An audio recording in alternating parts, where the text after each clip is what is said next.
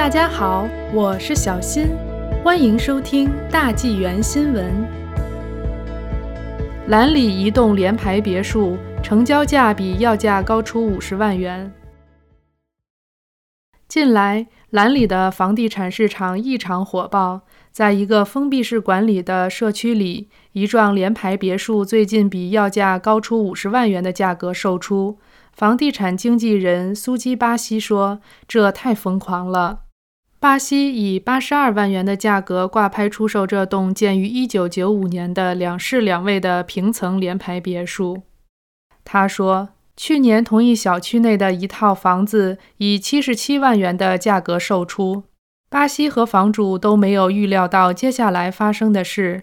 在五天的时间里，共有一百一十个人过来看房，二十个人出价，最后的成交价比要价高出了五十万元。巴西表示，从没想过市场会这么热，这的确打破了飞沙河谷共管物业市场的最高售价记录。他说，感兴趣的主要是当地的老年人。他们正在出售自己的两三层高的住房，但仍想独立生活，不想去护理机构。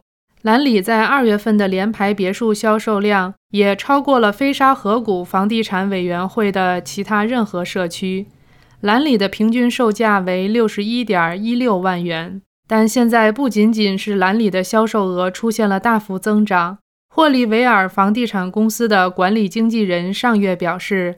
在奇里瓦克，几乎四分之三的房屋都以挂牌价以上的价格售出。不管是什么原因促使房价上涨，现在对潜在的买家来说都是一段艰难的时期。如果你是一个买家，都会感到压力，因为很多人想要购买，他们中的很多人都通过了抵押贷款预审，抵押贷款利率从没有这么低过。飞沙河谷地产委员会表示，随着二月份以来新挂牌上市的房源数量大幅增加，价格压力可能会得到缓解。飞沙河谷地产委员会主席 Chris 在一份声明中表示，截至三月二十四日，飞沙河谷的新挂牌数量较去年增长了百分之五十八，与二零二零年相比，二月二十五日的涨幅仅为百分之二十七。